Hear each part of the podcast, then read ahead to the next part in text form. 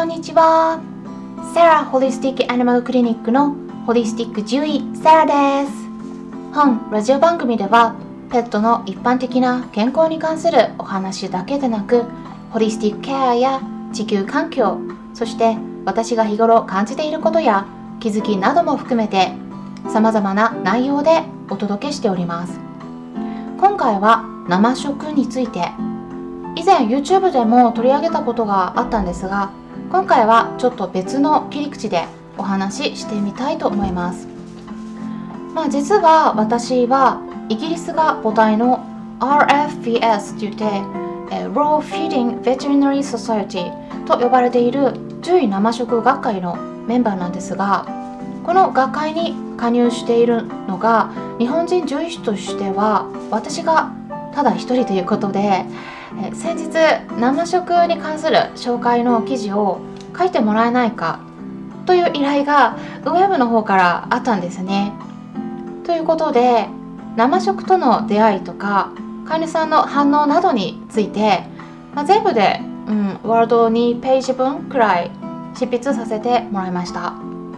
でタイトルは「uh, Why is raw feeding important?」と言って、えーどうして生食を与えることが重要なの？という内容です。で少しだけ英語の解説をしますと raw food っていうのが生食っていう意味なんですが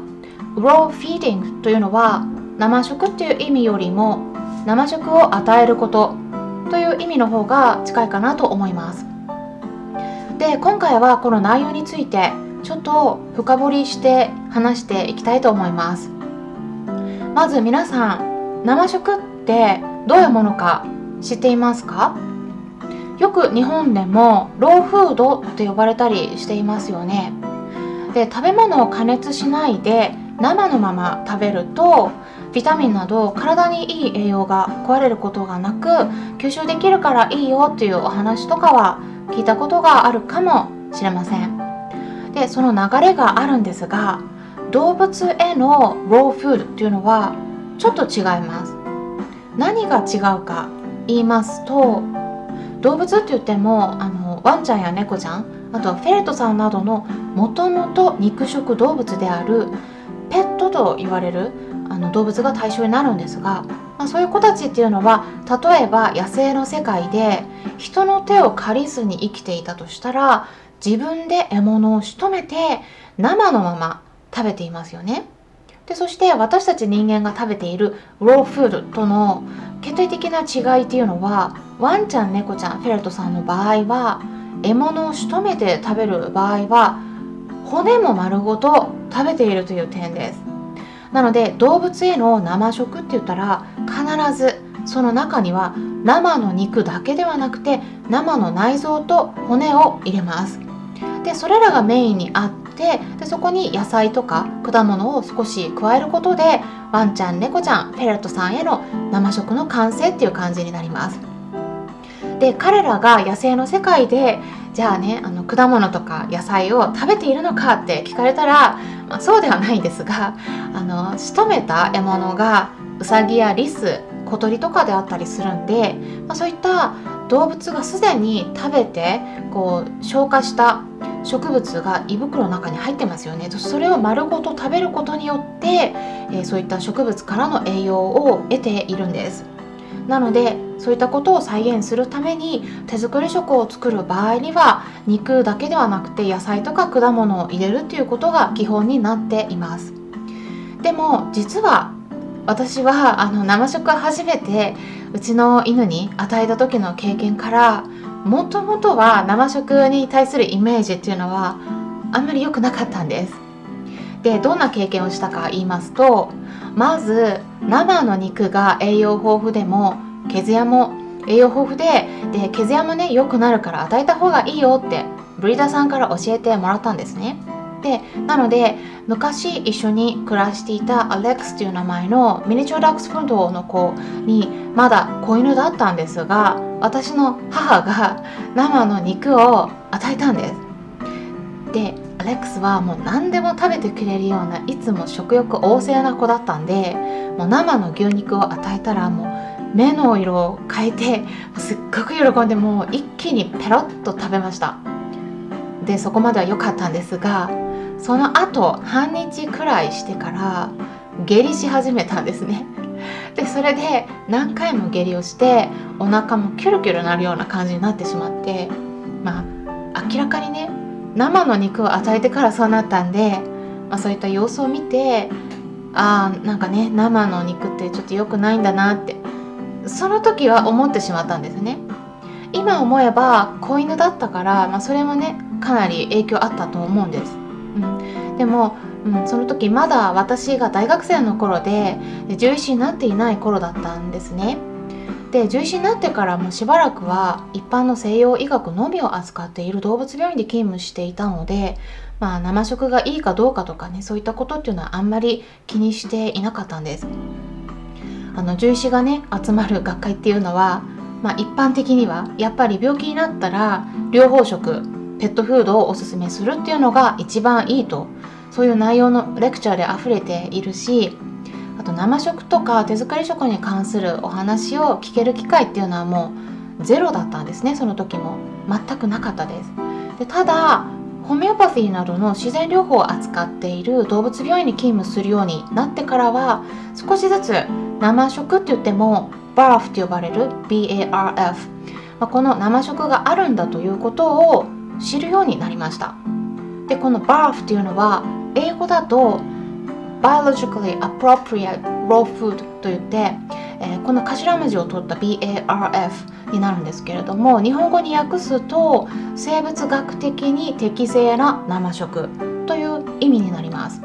でそこから結構海外からの情報を入れるようにしていたんですが自分自身の動物病院を開業する前にイギリスの動物病院で研修させてもらう機会があったんですね。でこの時のことは2年前に出版した本「ペットのお悩み解決メール相談室犬猫に長生きしてもらうためのホームケア」というちょっとね長めのタイトルの本にも記載してあるんですが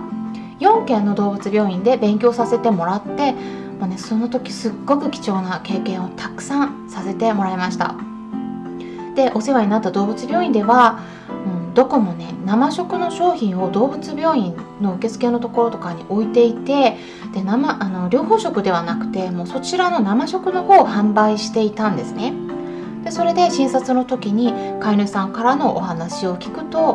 もう生食を食べるようになってから難便が落ち着くようになったとか毛艶が良くなってきたとか皮膚のかゆみが減ってきたなどといったお話をしていたんで